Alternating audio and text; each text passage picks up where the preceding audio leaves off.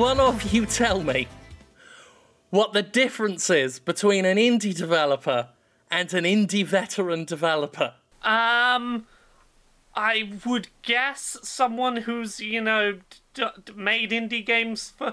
Well, I was gonna say who's made indie games for a long time. Indie games haven't necessarily been a thing for what I would call a long time. I don't know where this story is going. What what what what, what you what's what's happening? At this point, I would, if you were to to say that to me, the first name that would pop into my head would be someone like Brian Fargo because he's a veteran of the industry and is now making kind of indie stuff. Yeah. But he he is still an indie developer, even if he's a veteran developer, right? The clue you Yeah. you would think is in the name. Yeah.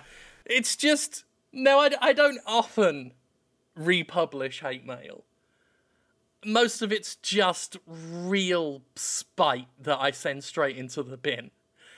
But every now and then I get someone so confident and yet so wrong that I am wholly entertained before I then throw them straight in the bin as well. But I had to share this one. I, I tweeted it out. Um, I, I did a Jimpressions video for Sea of Solitude. That game that I think we were trying to remember the name of on this podcast a little while back. Yeah. Um, the girl with the sea and the boat that EA showed off at E3 like the year before last. Um, it's part of the EA Originals label, um, which is a label specifically made by EA for indie developers. Yeah. It's it's it's like unraveled stuff like that. Yeah, Unravel, um, uh, Fe. Is it Fe or the other one? Games that they talk about at E3, then you never hear about again until it just suddenly releases. Yes, yes. Um, it- basically, the EA Originals label is that that one thing EA does that's good that they're currently using to justify all the bad shit they do, because they've done a good thing for a couple of studios that aren't the ones they bought and shut the fuck down. But anyway. I did a Impressions video for Sea of Solitude and I called it uh, a critical darling indie game about mental health. Very much like all the other critical darling indie games about mental health, which I said as a joke, didn't mean it um, as a slight per se, except to say that I've played so many of them, I expect them to be outstanding to keep my attention Yeah. because I do I do like them. They do resonate with me. But anyway, so I, I called it an indie game because it is. Because from sea, sea of Solitude's own wiki, Jo-Mei Games is a Berlin-based independent game studio which is developing Sea of Solitude. yeah. So I get this email, and I think the only way that this email can be read is by um, uh, something of an aristocrat with some elite gamer wisdom. Um, Ah. Yes. Yes. so, um, uh, Aniel Duardcore, if you could come here, please. Thank you. Um, I'm just going to give him the microphone. FFS, Jim! This game isn't made by an indie developer. They're more like indie veteran developers, which is totally different than true homegrown. The comparison is night and day. Team members, former jobs, budgets. You say you are a fucking game reviewer and reporter, so do some investigating first. Every single time you say made by an indie developer, I find out that you are basically wrong most of the time. But fine, whatever. If they're not EA and the others, then they're indie. Okay, okay, cool. Royston! I'm not an asshole! I'm a veteran asshole! So this person needs to hire a investigative journalist to investigate the meaning of the word veteran. Yes, and and what the word indie is short for, I think, as well. So in in that context, like veteran is a modifier on indie. Like it doesn't stop them being indie. It's like, oh, you're an indie developer who has been doing this a while. So to them, veteran means an indie with AAA uh, fun- funding. Is that what veteran means to this person? I don't know. I mean, the the list it lists team, and I realise some people think it's tasteless for me to go on and on about hate mail or, or haters whenever we do bring it up, but this one is just so amazing. Um, like the the examples to show the comparison is night and day is team members, former jobs, budgets. So in order to be a, a true homegrown indie, in their words, you need to have not had any previous job in the game industry. You've got to have, I guess, a handful of team members and no money. You need to have not served served in the armed forces. Yes. Yeah, so like I'm trying to think of developers that this person wouldn't consider indie devs, and the one that jumps to mind is uh, 22 Cans, the Peter Molyneux team. Like, Yep. that's someone who's like an industry veteran, like for, for better or worse, the quality of their games, you know, that have. Uh, lots of people with previous experience in the industry, lots of people for, that used to be at Lion Lionhead. Uh, they got money. They've got a reasonably big team. Are they not indie anymore? Because they seem pretty indie. I'll be honest. I feel like we've given too much time to a stupid opinion on the internet. Yeah. we probably have. There are so many to pick from, and and it's always the ones who are the least thoughtful and the least researched and know the least that are by far the most confident about their views. No, you're absolutely right. Like, I realize that this is a bit tacky. I, I, I will fully own that. it was just so funny. It was just so funny. The EA Originals label is specifically noted by EA to be for indies. It's, it was the sheer confidence juxtaposed against the the the weirdly arbitrary wrongness. But that that made my day. That just happened. That sums up the world at the moment, really, doesn't it? Kind of, yeah. Un- like demonstrable wrongness backed up by, you know, arrogance and self assuredness. Yeah. That is 2019 in, in a nutshell. I have incredible personal news today. Okay. Outside of that, something that is going to put a smile on everyone's face. What is it? Right. A popcorn shard is out of my gum How long has it been there? a long time. To the point where I started to doubt it was there and that it was just a wound from me trying to get it out. Uh, We're talking Independence Day, July 4th, when I went to see Mysterio Far From Mysterio. like, I was munching away on popcorn, as you do, in, a, in the movie theatre. Yeah, as you do. And every now and then, people who eat popcorn will know that sometimes there is this risk of a bit a shard from a hard bit from the shell will go into your gum. Yeah. Or it, I've, I've occasionally had it go between two teeth and it feels like it's pushing the Oh. teeth slightly. It's like, oh, that's an uncomfortable sensation. Yeah, also really bad to do. Um, Yeah. but yeah, yeah, this bit got in, and I and I felt it, and brush, brush, brush, floss, floss, floss, brush, brush, brush, floss, floss, floss. Get a bit of a collar of my shirt whenever I'm not near a toothbrush. Rub, rub, rub, rub, rub, rub, rub, rub, rub. Um, just to get something coarse and abrasive to try and get stuff out. Pick at it, pull at it. Um, I couldn't see it when I looked in the mirror. So it eventually got to a point where it had been so long, I was just like, well, maybe it is just inflamed now and it did go. But there was always this thing in my head that was like, it's gotta be still there. It feels like it's there all the time. Trust yourself, Jim. Don't don't doubt yourself. Yeah. Know what you know to be true. I was gonna give it like a little bit more and then I was gonna go see the dentist because I, I live in America and dentistry is expensive. So I'm like, if I, I won't go unless I really have to. Um, and then just before we started recording, in between us starting recording and me getting that hilarious eight mail, uh, I was just idly going at my gum with my tongue and then just boop, just boop, out it pops. Take some advice from me. If you think something is stuck in your body, check, get someone to check, because we we I don't know if you guys remember the time I stepped on the nail. Oh yeah. Only f- only found out two weeks later after the X-ray that the nail was inside my foot. Oh, no. Is it still there? No, they took it out. Uh, that would be amazing. You could be old Nailfoot. Nailfoot. the legend of old Nailfoot. oh, God, it feels great having that out. Uh, so Jim, what what what do you think of the the Mysterio film? Uh, oh, did we?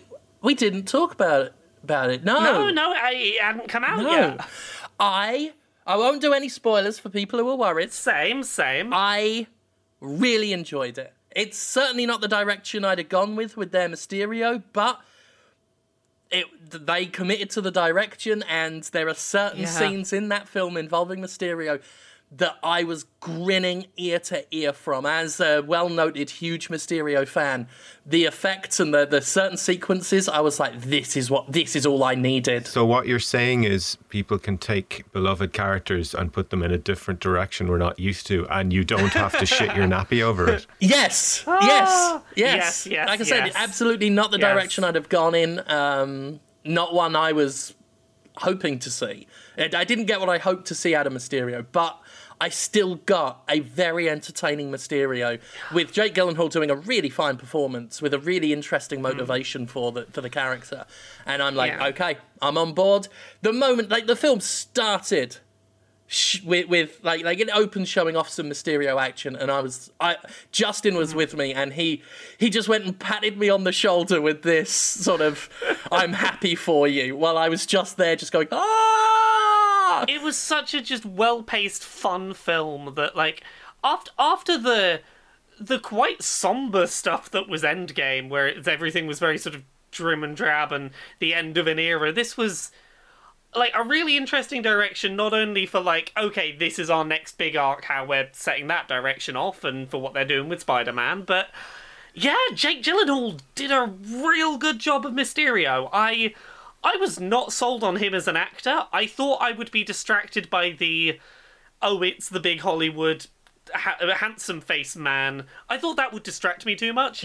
not at all. No, he was great. I can't see him as anything but Donnie Darko. Even in like watching Jarhead, I'm like, that's Donnie Darko. I tell you what, he was really good um, in Velvet Buzzsaw. It's uh, the Netflix original film. It's not a film I loved. I, I watched it once. Hmm. I, I'll probably never watch it again. But his character in Velvet Buzzsaw is, was very good and very. Um, not the kind of character I think many would associate with him as a performer. So I, I love seeing actors who are known hmm. and thought of as one thing going out of their way to do something different. Like Bruce Willis in Death Becomes Her. That was one of the earliest times I was really oh, yeah. impressed with an actor going outside of their usual. Hudson H- Hudson Hawk as well. Hmm. I I think that Jake Gyllenhaal's casting was really smart just because like the kind of person he is as an actor and that we see him as already is exactly the kind of person that they made his character in his version of Mysterio. Like he had to be the suave person that people immediately go, "Oh, that's the that's a handsome handsome good boy." Ah, it was a good film. Was great. And I mean, I'd already seen trailers and everything, of course, and I, Yeah. I'd already gotten my little fucking Mysterio action figure in because I'm a mark for Yeah. merchandise of a big fishbowl-headed weirdo. But to see it on the screen Yeah. in all its glory, that faithful, the fishbowl and everything, I was like, this is this is great. I wasn't even like I didn't think the plot was was really that surprising. Like there weren't many things I didn't sort of see coming from the offset. Like if you know even the basics about Mysterio, you'll probably be able to guess where the plot is going. But like I didn't care. It was a great journey to get there. Yeah. It, it was the bits that there, there were bits that dragged a little and you know not everything hit the way it should but pretty much everything they did that was good was very very very good. Um and and yeah the the, the effects were really nice in this one and and served a real purpose instead of just being you know wankery from studio budgets and, and art teams and whatnot. Ah i got my mysterio film I got my Mysterio film. That makes up for me thinking Starscream was going to be in the Bumblebee film, but instead it was Blitzwing, who they just made look like Starscream for no reason. I'm glad you got your Mysterio film. I'm glad you're happy with it. yeah, I got one out of two of the things I'm a mark for being in films. It's not, it's very unusual. Like, there's a lot of things I like, and I like to see adaptations of things I like, but I'm such a big fan of Mysterio. I'm like, this must be how, like, proper full on hardcore comic book fans must feel all the time. I was that delighted and elated to finally see Mysterio up there. Brilliant. The only time I can remember feeling that was uh, during Lord of the Rings. It was the only time I can remember a movie really, really living up to the the hype that I had put onto it. They are excellent films. Still, I still every now and then make set some time aside to rewatch them. Oh yeah, they're they're masterclasses in in just Yep. cinematography and acting and And my boy Brad Dourif's in there. yes, So he's so excellent as Wormtongue. Take note, certain other people. That is how you end an epic saga. Yep. Good times. Good times had by everyone. Yeah. It's it's been a it's been a good good time. Yeah. Well, what do you want to talk about now? Yeah. I haven't seen your video on Sea of Solitude, Jim, uh, but uh, so I don't know what you think about it. But I really liked this one. I thought it was great. Yeah. I thought it was pretty good. I thought it was it was decent. It was decent. Um a little on the nose for my taste. That's so funny. That is exactly my one. Uh, that's my one thing I, I didn't like about it was I found both the voice acting and the writing were a little goofy and on the nose at times. yeah, it's about as subtle as hammers at times. Yeah, It's like the moment you see a monster that sounds and looks like the protagonist, call the protagonist a piece of shit. Like which happens right at the beginning. I'm like, oh okay, now I know exactly where this game is going, and it went there. I feel like maybe with different voice actors though they could have made that writing work. I, there was something I don't know. I thought maybe I'm just being racist and I think German sounds goofy when people speak English in German. It might be. You might be going a little bit Brexit, a little bit Tory on us. Yeah, I'm I'm I'm going over to like make a sign for like you know Boris Johnson's going to stop us having like German people in our video games. oh, Boris Johnson's going to stop everything from happening because the world will collapse around his weird head. Imagine how we feel. Yeah. We've got Trump to the left of us, Boris to the right. Here we are, stuck in the middle in the EU. Um, right. So Sea of Solitude, I liked it. I didn't love it. I will never go back to play it again. Um, but I, I don't regret having played it the first time. It's definitely a one-timer, yeah. Um, and I won't go back to it either. But I don't I don't think that's necessarily a bad thing. No. If, if I were to praise something though, like wholeheartedly, it would be the audiovisual stuff. The Yeah. music is delightful, Yeah. and the monster designs I found incredible. Um, everything sort of stylistically tied in with this sort of black, uh, oily appearance with this these glowing red eyes. Um, but there's like a monster chameleon and a monster like gorgon-like creature, and they they all looked wildly different, but all unified by certain stylistic uh, coherences. Yeah. And I loved them. I absolutely loved every monster design in that game. Yeah, I love the visual design, especially the environments. The uh, and particularly when it like in the game, it's kind of this dark, stormy weather, and what you do is you go around and find light to light it up again. And when the city lights up, and you get those beautiful oranges and blues and reds, and it just is such a, a, a gorgeous sight to behold. Yeah, it's a it's a game that uses its visuals to really cement a tone. Yeah, At no point, I mean, this is where the unsubtlety does work a little in its favor because at no point do you feel like the game's ambiguous about how the world is feeling and how the character is feeling. Um, the the visuals and the sounds set that up perfectly. a clever use of visuals as metaphor as well, because every time the sea uh, rises or every time the sea parts and you go further down into the seabed, you're uh, you're delving into memories from longer ago and deeper down repressed memories and stuff, and then you get these gorgeous vistas where you're on the seabed, but there are kind of uh, cliffs of waves all around you, and it's just really it's just a really nice game to look at. Yeah. Um, audio visual, I've got no issue with. Gameplay is a mixed bag. It's like Yeah. got very rudimentary puzzle platforming, and I mean very rudimentary. Uh, and and the same could be said for stealth to the point where I hesitate to even call it stealth. Um, it's more just like keep away. It's games of keep away, either with you as the protagonist keeping yourself away or holding something to keep it away. Found those bits a little clunky, all right, where you have to grab the thing and run away. that was was it just me or did the things chasing you sometimes feel arbitrarily quicker than you and other times Yeah. just did not Yeah, it was weird. I couldn't tell what I had done wrong when they caught me, and I couldn't tell what I had done right when they didn't. yes like I, I don't even know if this if this is superstition on my part or if it mechanically worked but i found that jumping instead of running just jump jump jump jump got me through those bits where simply trying to run did not Wow. Um, but in any case, I mean, I got through it. I, I finished the game last night, uh, and I liked it. Yeah, I, I liked it. I didn't love it, but then some of the criticism I had about Gris last year could be shared with this, in that the game itself doesn't necessarily do a lot wrong. It's just I've seen so many games tackle these themes now.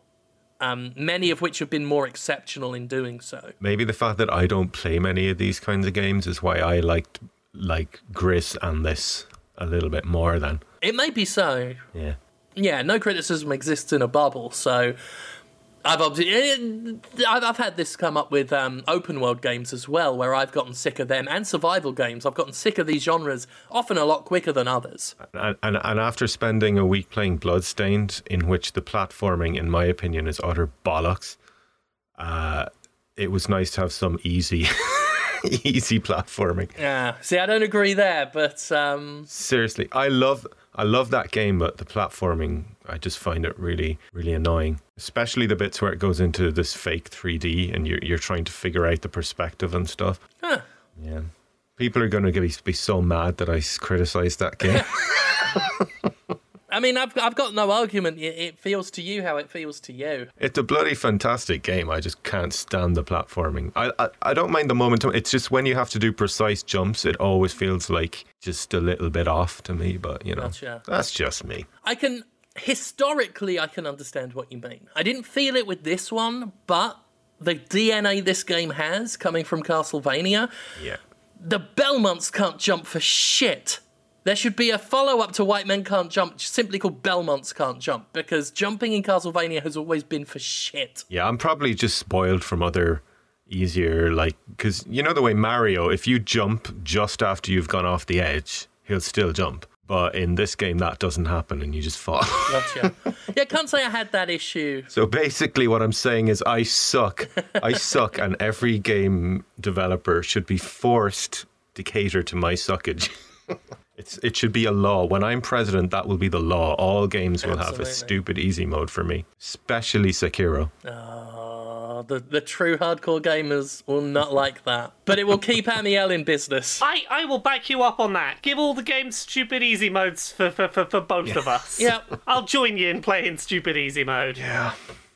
Yeah, nice, very nice little game. And despite how goofy and on the nose it was at times, I did, uh, towards the end, I felt quite affected by the story, especially the relationship with the mother and father. I thought was was done well, and Yeah. the way it wrapped up as well, I thought was really cool and really nice. And I, I think, yeah, it's definitely worth checking out if you like those kind of games. Yeah. Someone said to me that um, they they thought I would have been a lot harsher on it if it wasn't about mental health issues, which is a weird guess that someone made. Uh, but then again, someone on Facebook said, "Oh, I swear they could slap." Um, that it's about mental health on the front of Slaughtering Grounds, and you'd say it was the best game ever made. Clearly came from someone who didn't watch my video because my video was mostly criticism, and towards the end, I started talking about Jason Lives. You know, I feel like I feel like it was about maybe about mental health kind of in a different way than other like Gris to me seemed like a metaphor for depression, but this game was more about kind of um it was you know, it was about relationships and learning how how to let go of them and stuff like that. I wouldn't I wouldn't strictly call it a mental health story uh, only. I would say it's it the mental health issue because they they say themselves in promotion that it's a game um, predominantly about loneliness. That's the term that keeps coming up. yeah.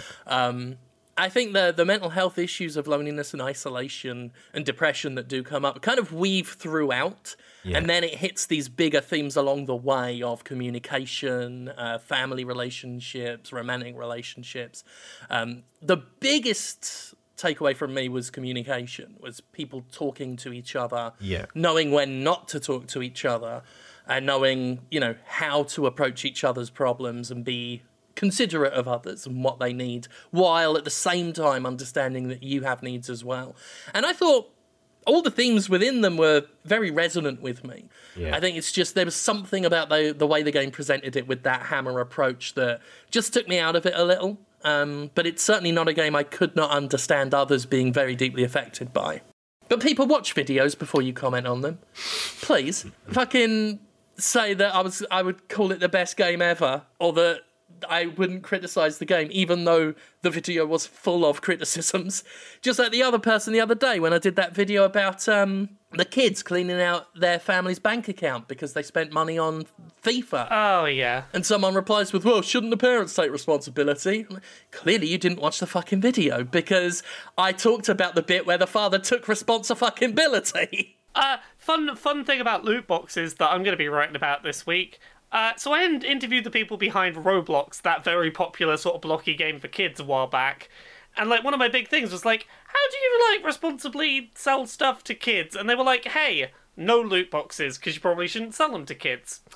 I got very surprised this week when I saw an update where it's like, ah, Roblox, here's our uh, transparency about if you're having loot boxes in your uh, Roblox game, you've got to make sure you, that the uh, percentages are uh, vi- publicly visible. I suddenly went, Oh my. I thought you said you weren't going to have those in there because that's bad for kids. I got issue with that anyway. I mean, Roblox has always been a little bit sinister from what I've seen. Everything I've seen about the way it monetizes seems insidious.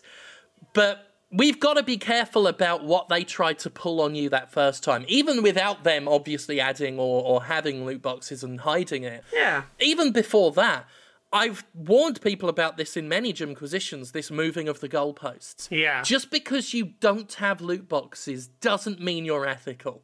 Many microtransactions are not. That's something in that addictive cost video I made that I tried to stress. It's not just about the gambling. That's worse. But the microtransactions themselves are manipulative and often predatory. to to be clear, they they also did talk about about um, not wanting microtransactions that could be seen as predatory because of that nature Okay, of the well, fact that they've got a child based audience. But loot boxes specifically, they said that that is a thing that they will not have in that game. And then suddenly, Yeah. I saw a post about how they're gonna monitor how loot boxes are used. So Cheeky I'm bastards. digging into that this week to basically go. So, what the fuck of the stuff that you told me was lies and what actually is in here for your monetization of kids, huh? Please do, and let me know when that goes out. I'd be very interested in that. I, I will let you know. Like, my, my week is just going, hey, so at least one thing you told me is a lie. How are you marketing your microtransactions to kids, huh? Yeah. Oh. I mean, god damn. And let, us just briefly touch on on the, the FIFA story.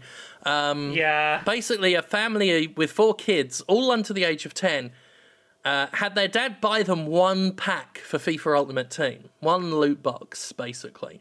Um, what he didn't know is they saw exactly how he did it when he did it for them, and he didn't think to like put protection on the account um, credit card stuff to stop them using it. Yep. And they kept using it here and there, trying to get their favourite player.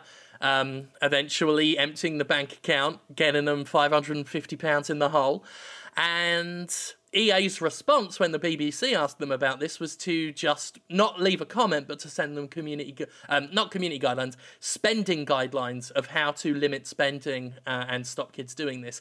At which point, in lieu of EA giving a real fucking valid excuse, we have to now admit FIFA isn't for kids and should not be rated E for everyone, should not be rated 3 and up. Yeah.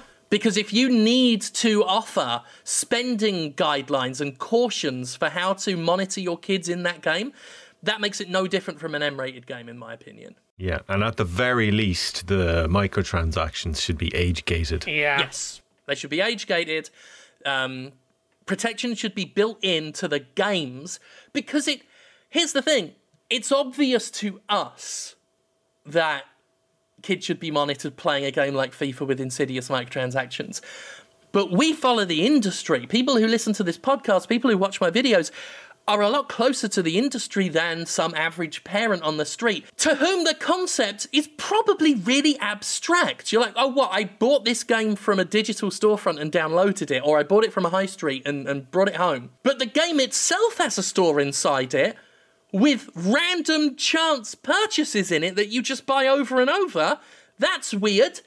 To me, it seems just uh, just as obvious as it is to us that loot boxes and things should be monitored. Mm. It seems equally obvious to me that most parents would not think of such a weird, abstract, stupid concept in their ages three and up game. Yeah. That is 100%. Yeah. Because it's fucking gambling. And if you want to sell fucking gambling to people, it should be fucking gated like fucking gambling. Even the comparison to like sticker albums is just a bad one because Yeah. at least with those you own it.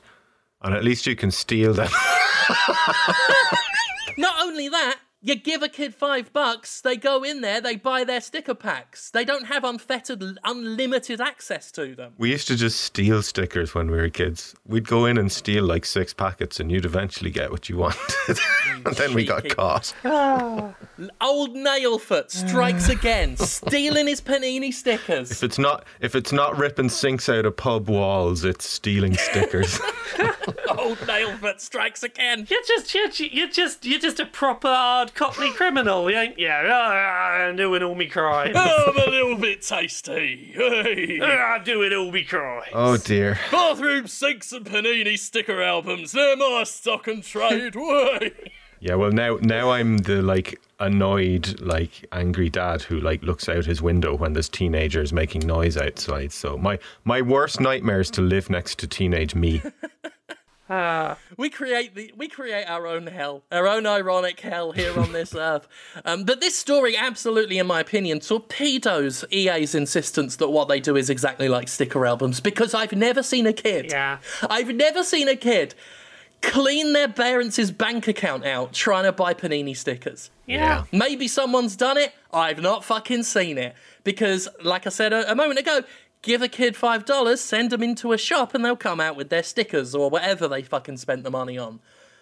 If you, if you forget to protect your children from the video game you bought them to have fun with, they might bankrupt you. Yeah. That's a very different scenario from fucking stickers or pogs. It's it's it's just totally different scales. Yeah. Uh. So, yeah, I'm going to dine out on this story forever. Personally, I would never allow my kids access to my credit cards if I had kids, which I don't, thankfully. But that again, you're you're you're enough of an adult to realize you're plugged enough into the games industry to realize if you put your credit card into the games console to buy the game, then it stays on the games console in order to buy further in-game purchases. Like, the, it just highlights exactly how these microtransactions, how this monetization is designed to sucker people. On top of, you know, the way it plays on people who are adults who still don't get to fully appreciate how much money they've spent because they're microtransactions. They're little, they're Yeah. tiny. That's what makes them so fucking nasty. On on on the nicer end of games, I did play a game this week that is just a video game that comes out and you play the video game What? and there are no additional things involved. You just buy the video game. What fucking mayhem is this? I know, right? What what world am I living in? What was it? Man of Medan. oh that that one from the Until Dawn people. Yeah. yes. Um, you you tell people about Man of Medan because I've just got a status update on a delivery. So I'm gonna I'm gonna go grab that before it gets nicked off my fucking stoop. Oh, quick! Go get that! Go get that! I'm excited. I'm excited for you. Yeah, no, I'm I'm just gonna vamp for a second because I I think Jim's gonna want to hear about it as well. But uh, the the the basics. Man of Medan. It's the new game by Supermassive, who are the people who made Until Dawn. Yeah, yeah. So it's it's basically you know how Until Dawn was about eight to ten hour long horror game. You make choices. A bunch of teens in a cabin in the woods and spooky monsters in the woods chasing them. yeah. This is that, but it's about four to five hours long. It's a much shorter thing, and it's about a ghost ship. Bunch of teens go out on a on a boat. They're like, "Hey, let's go diving. Go look through some like military plane that's sunk in the ocean and not tell anyone that we found it because you're probably supposed to tell people about these things. Uh, let's just let's take some souvenirs with us. Oops, there's a ghost ship now. We're fucked. I, I can imagine a shorter experience suiting this type of game. Yeah, this this is the thing. Like I played maybe the first 90 minutes of it, which was basically from the start of the game up to where the ghost ship happens. And I think the pacing really helped it. Um it definitely seems like it branches a bit more than Until Dawn did. At least like it starts branching earlier, which is really nice because obviously like because it's not so long a game, they're like, ah, we can do all our branching, you know, with more of a pace Yeah. the big the two things about this that are like important to know compared to Until Dawn. You know that hold the controller still to not, you know, to stay calm mechanic that's broken. It's gone. Yes. Do you want to know what they replaced it with? Uh, you have to bash it off your face really fast. It's it's a button based prompt now. Uh you, it, it'll be like, ooh, it's tense, and you'll start hearing your heartbeat, and there'll be a visual indicator on screen, and you basically just have to press a button in time with your heartbeat to stay calm. Otherwise, yeah. So th- that's more reliable than a, a motion control thing. It's an actual button that you press in time with your TV. It's fine. Um, the only other big difference is there's multiplayer. Oh dear. No, I, I'm actually kind of into it. So the whole game has co-op. Uh, There, there are basically two forms of co-op. One, if you're sat around with your friends in your living room, and you know it's four or five hours, you could probably play this in a sitting. Yeah. You you put your names in, you divvy up the characters. So I'll play as this one, I'll play as this one, and the game will just tell you when to pass the control around, oh. and each of you will take control of your characters, and you'll play through the game together. Oh, well, that's uh, cool. Yeah, it, it's basically what people were doing already. Like Yeah. people were just passing the controller back and forth while they played. Um, they minimize like there's a few slightly fewer choices if you do it that way, basically to avoid you having to pass the controller too often.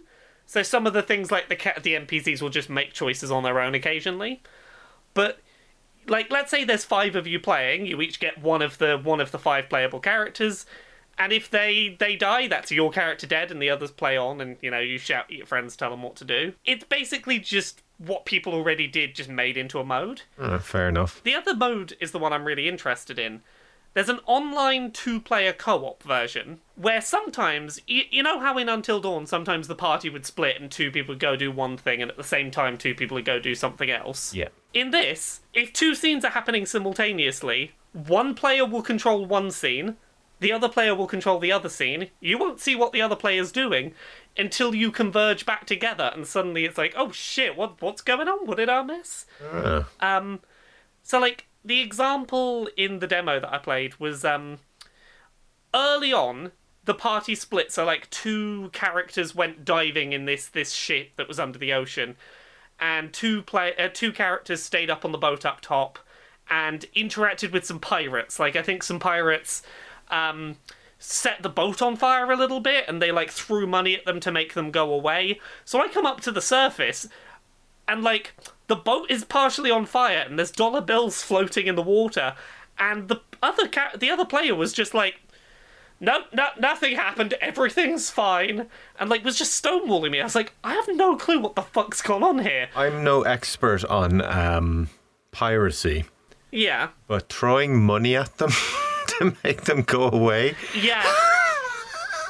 Oh no, it totally didn't. It totally didn't work in their Yeah. favor. Um, they were like, "Oh, you've got money to throw around." So five minutes later, they came back and held everyone at gunpoint. um, but like that that was kind of interesting. That there was a whole scene going on where I was like, I don't know what happened, and the other player has chosen to keep it a secret because they're like, "Oops, I fucked up. I'm not going to tell you that I fucked up."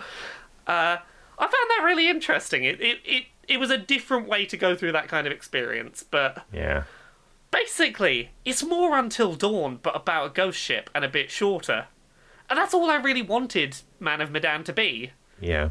It's just more of the thing that was already good, none of that holding the controller in place prompt, and multiplayer if you want it, but it doesn't really take away from the single player. Yeah, I'm looking forward to this one. It's going to be good, I'd say. Yeah. When's it out? Uh, end of August, so like it's not far off. Yeah. So I'm I'm excited for that one. Have we got Jim back? USPS has a very funny definition of the word delivered. Uh, was it not not there? I don't fucking see anything. There's gonna be phone calls made or personal appearances at the fucking post office made. If Hey, I do hey, not see this package, to fucking day. Have they just marked it as delivered because it was supposed to be before a certain time and that time has happened and they don't want to get in trouble? I'm having that feeling. Yeah. They've got another five minutes before it's officially late. Good luck. and I do not fucking see anything.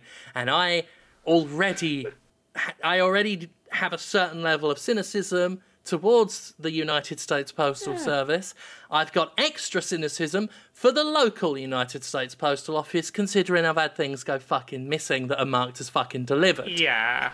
If they fucked this one up, This is this is the one. this is my fucking wrestling fucking re-debut that I have had planned since friggin' December.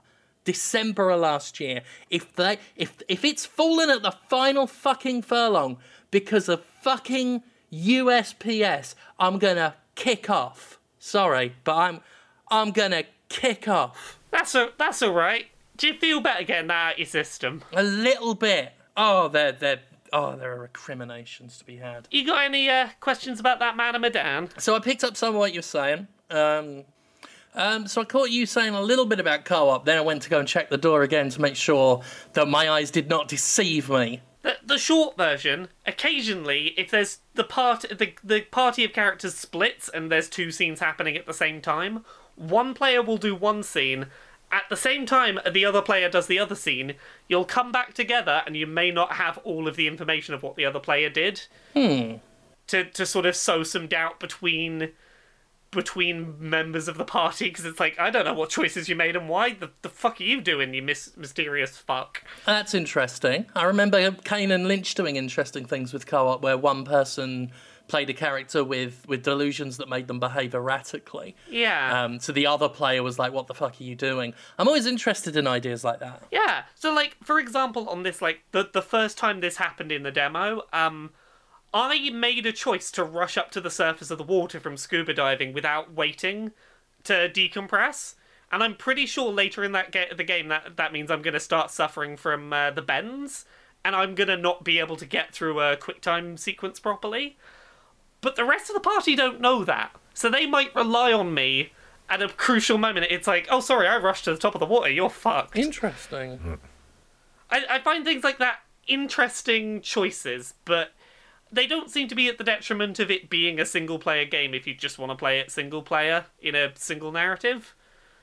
It's, it's basically just more Until Dawn, but a ghost ship, and I'm really into that. Excellent. Nice. So yeah, I'm just getting flashbacks to when I played Gears of War on Insane with Grey online, and I would dread, I would dread the parts where you'd get split up because he would just keep running into the fucking locust fire, and I wasn't there to revive him over and over and over. just like, just like playing with the actual Dom AI in Gears of War. Yeah. I'm, I'm, I'm looking forward to the party splitting in Man of Medan, and then it comes back together. It's like, oh no, they killed off three of the five players. Don't know how. They're all dead. Lovely. Uh, what's everyone else played this week? Uh, I played lots of New Vegas. Yeah? How, you- how you getting on with New Vegas? Um, just reminded of what an absolutely wonderful and absolutely terrible game it is. it's one of the greatest stories and writing and acting ever put into a video game, but the fucking bugs, like all these years later. Let me tell you about a funny bug I had today, right? Right. So I'm idolized by the NCR, which is like for anyone who hasn't played this game, there's like a faction system in this where you do favors for factions and they like you or hate you, uh, depending on what you do and who you piss off. So I'm completely idolized by this one faction, and uh, I go into their base to turn in a mission. And completely out of the blue, one of their soldiers, police dudes, just turns on me and is like, You should have paid the toll when you had a chance. Nobody fucks with the NCR. And the whole building turns on me. And I'm like, What's going on here? so I shoot up the building, try and remember, did I offend this person at any point? Look it up on the internet. No, it's a bug. So I said, Well, fuck that. I'm going to reload a save. Uh, when I re when I reloaded the old save from like two hours previous because I stupidly had saved over my other ones because I didn't know this would happen because apparently the game had glitched my reputation from idolized to hated. Oh, yeah, makes sense. Yeah, so suddenly they all hated me. So anyway, reloaded a two hour old save. Did your character say something on Twitter? Maybe. So re- reloaded a two-hour-old save, went to do different things instead. Said I'll just hope for the best. So anyway, we're playing away. The, like hours, hours later, I'm wandering around Freeside. I start hearing gunshots. I run up to follow them, and there's that weird-looking fucking NCR glitchy policeman in a fight with Mister House's robots in a completely different area of the world, and they kill him. And I was just like, this game is, and that's only like that's only like the tip of the fucking iceberg. There are so many broken quests in this game, and just like Oh yeah, I love it. I love that game, but yeah, every f- and, and I'm get I like I don't know how many like every half hour it crashes, and it crashed so bad at one point I had to re like it crashed my entire computer. I couldn't alt tab out or I couldn't do Task Manager or anything. It crashes so bad it actually crashes your computer. But you know what? You keep on playing because it's just so goddamn good. It's worth it. It's worth pushing through. It really is. That story is so good, and like I wish more games would do a faction system like that, where instead of a binary morality thing, there's this faction likes you because of the thing you did, and this faction's pissed off at you because of the thing you did. You know? Fallout Four tried to do it, but really dropped the ball. Uh, I played a bit of a shit game this week that was a bit disappointing. I played the the new mobile uh, phone version of Doctor Mario, uh, Super Doctor Mario World or whatever it's called. It's it's it's like old shitty mobile puzzle games like your sort of fucking Candy Crush and shit like that. In that you get limited number of plays per day without paying real world money and the puzzles are deliberately designed to be near impossible to do so that you'll run out of moves and then pay for extra moves so that you can finish the puzzle. It's like, ah, you failed the puzzle, but you can finish it if you just cheat and get a couple of extra moves. I'll be honest, I'm surprised Nintendo put out something like that. Yeah, their their mobile monetization has been really disappointing.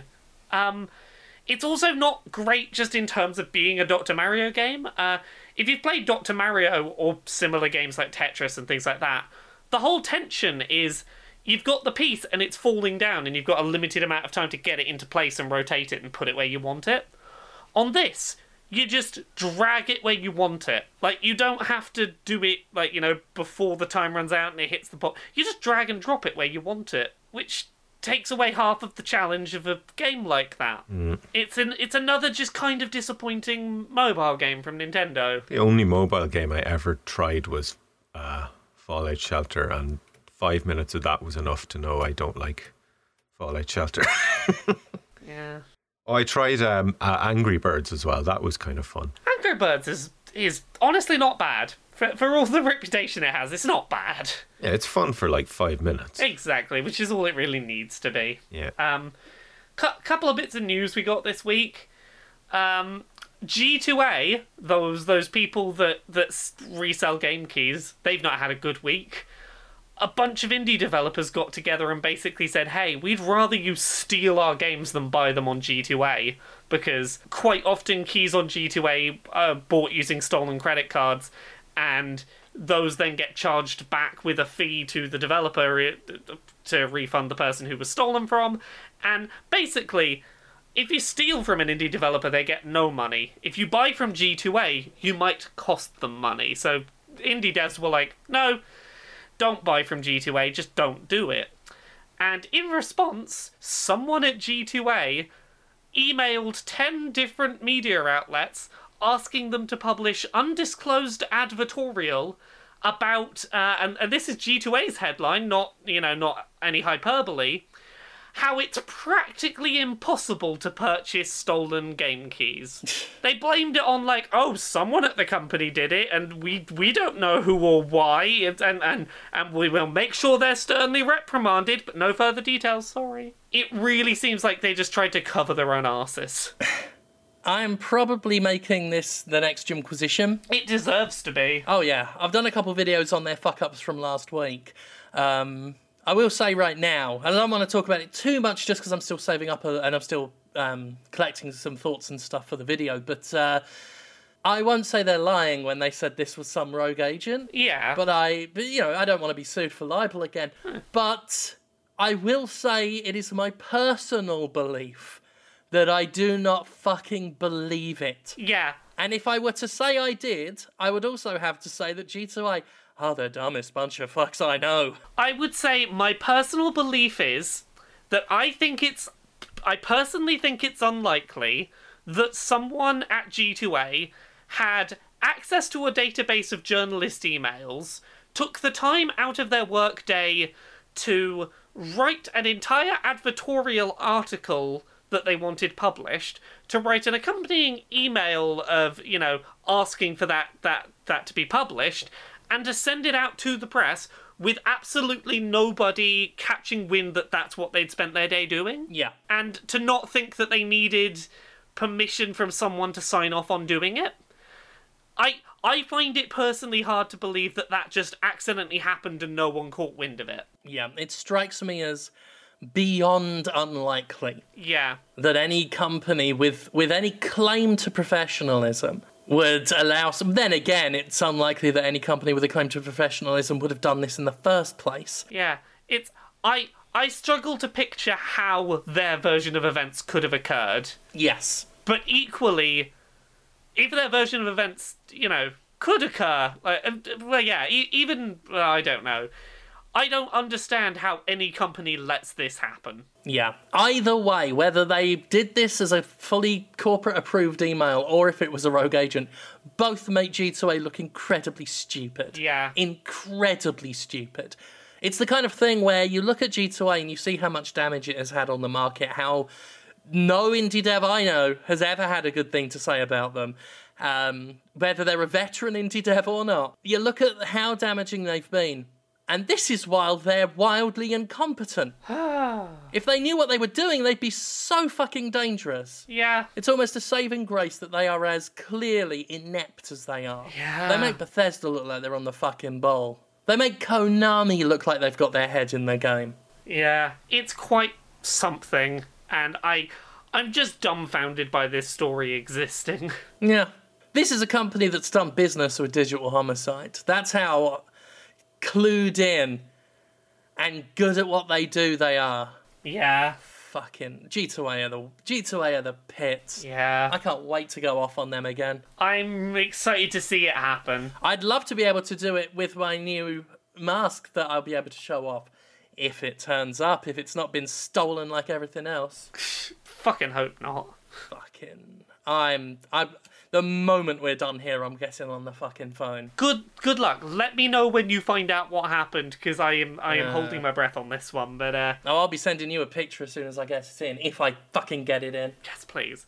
Um, last bit of news we had this week was uh, it's finally official that there's a, a Switch Lite happening. Ah yes. It's a it it's a bit smaller. Its screen has gone from like 6.2 inches to I think 5.5.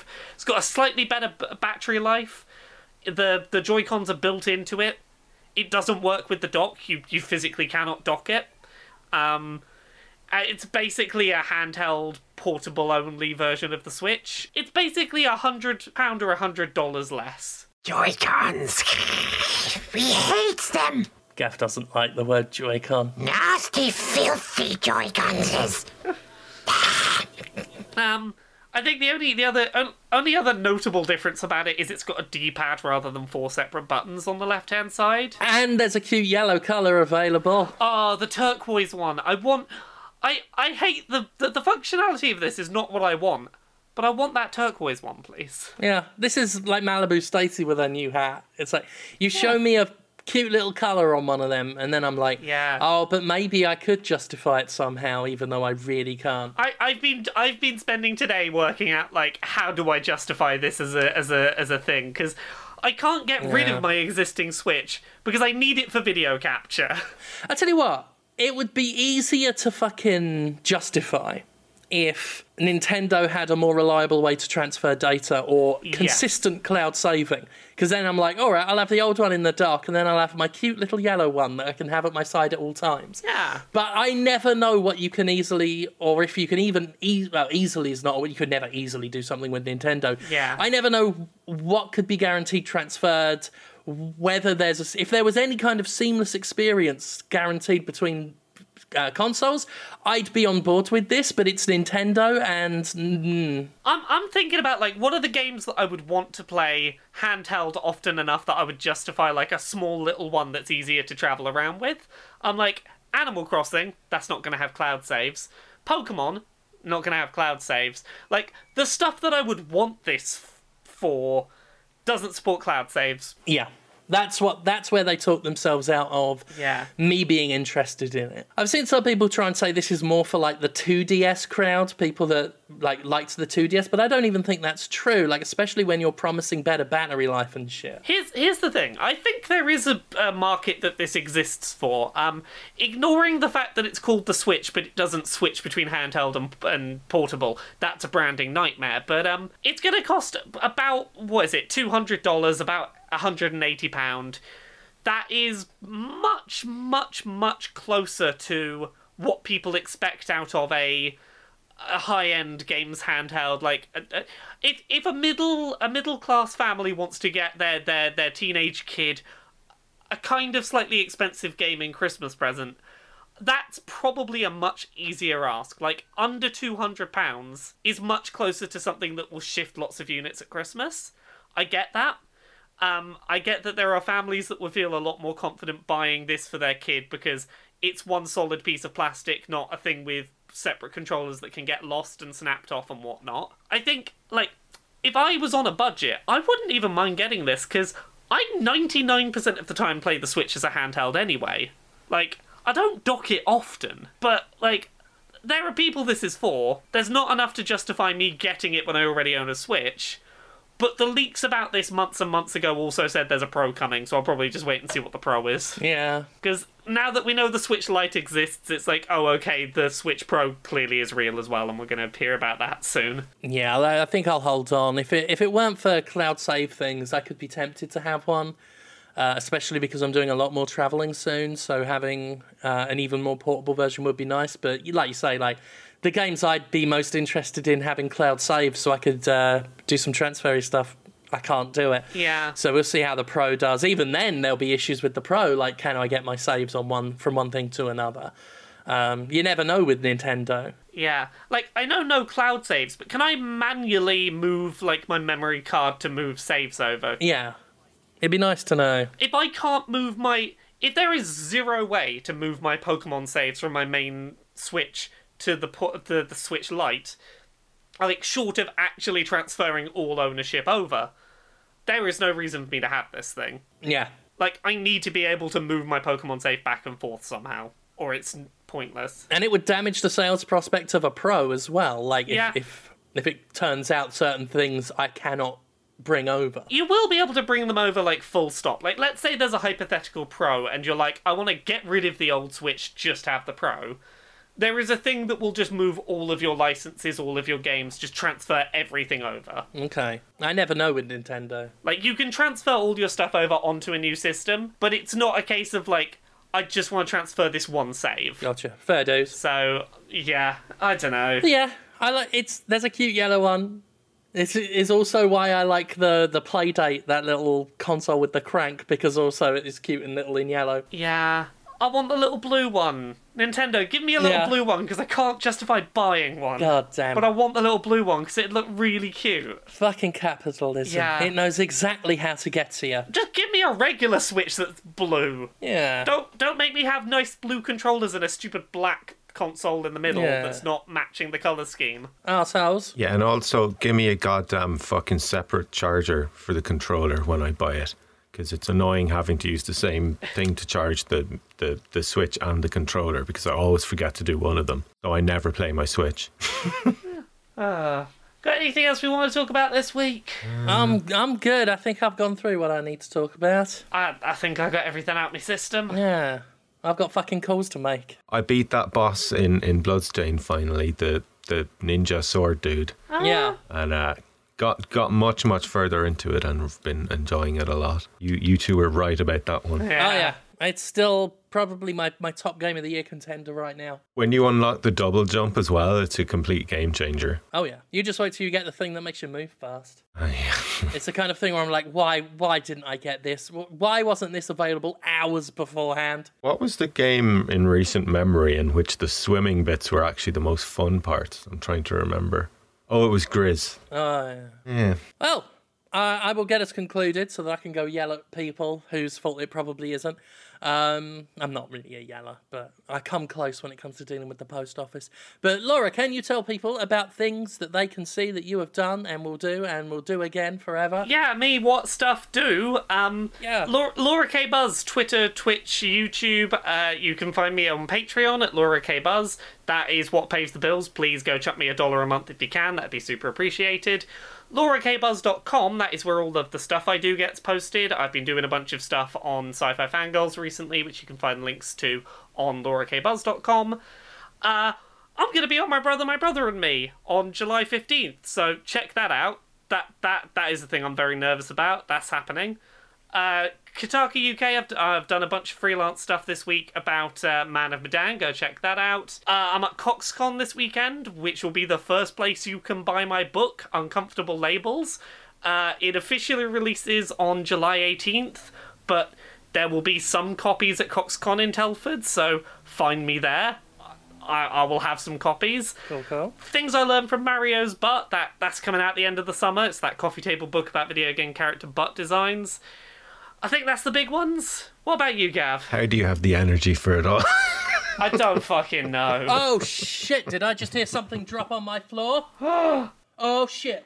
Hang on. Y'all still do your selling of yeah, things? yeah, sell, sell. Miracle of Sound. Look it up on YouTube, look it up on Spotify, look it up on Patreon, especially Patreon, because that helps keep me in a job. And you can hear all my songs, including the latest one about Bloodborne, which is doing really, really well. So off you go. Oh, and Bandcamp. I've, uh, people give out to me that I always forget to plug my Bandcamp. There you go. Yeah, Let's wait for Jim to come back and find out if he got his post. yeah. Oh, I've got T-shirts too. So then, if we've got more space, go go go buy my T-shirts because then you can go to a party and you'll have a T-shirt on by a really obscure artist no one's ever heard of, and you can be the cool person who's like the hipster at the party, and you can be like, "Yo, I knew this artist, but you probably never heard of them. They're pretty indie." I I would consider myself more of an indie veteran at this point, though. Do, do you want to check out my memoir but not have to use your eyes to read it? There's an audiobook. It comes out on August 18th. You can pre order that at laurakbuzzstore.com. Yeah. There's that too. It'd be like listening to Podquisition without me in it. Something that I know some of you would absolutely love. Uh, I'm without Jim as well, because he's gone and buggered off. yeah, I don't think Jim's ever coming back. I don't believe what I hold in my hand. Do you have it? Is it there?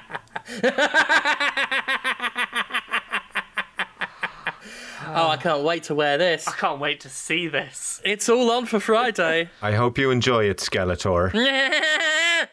Castle Grayskull! I can't wait to get this on. Oh, Friday's gonna pop off. I'm gonna be in Collins, Mississippi. Collins Civic Center, Friday. That's gonna be the start of something beautiful, and believe me, it's, it ain't ending at Mississippi now that I've got this fucking baby in my hands. At this point, you're a veteran of the indie wrestling scene. I am. I'm a veteran indie. Uh, right, well, uh, I'm gonna go try this on. So, is, did everyone do their things? Yeah, we did. Yeah, we done our shit. Excellent. All right. All right. Thank you so much. Um, we will see you next time i- in a post super heavyweight super villain world. see you later. Bye. Bye. Bye.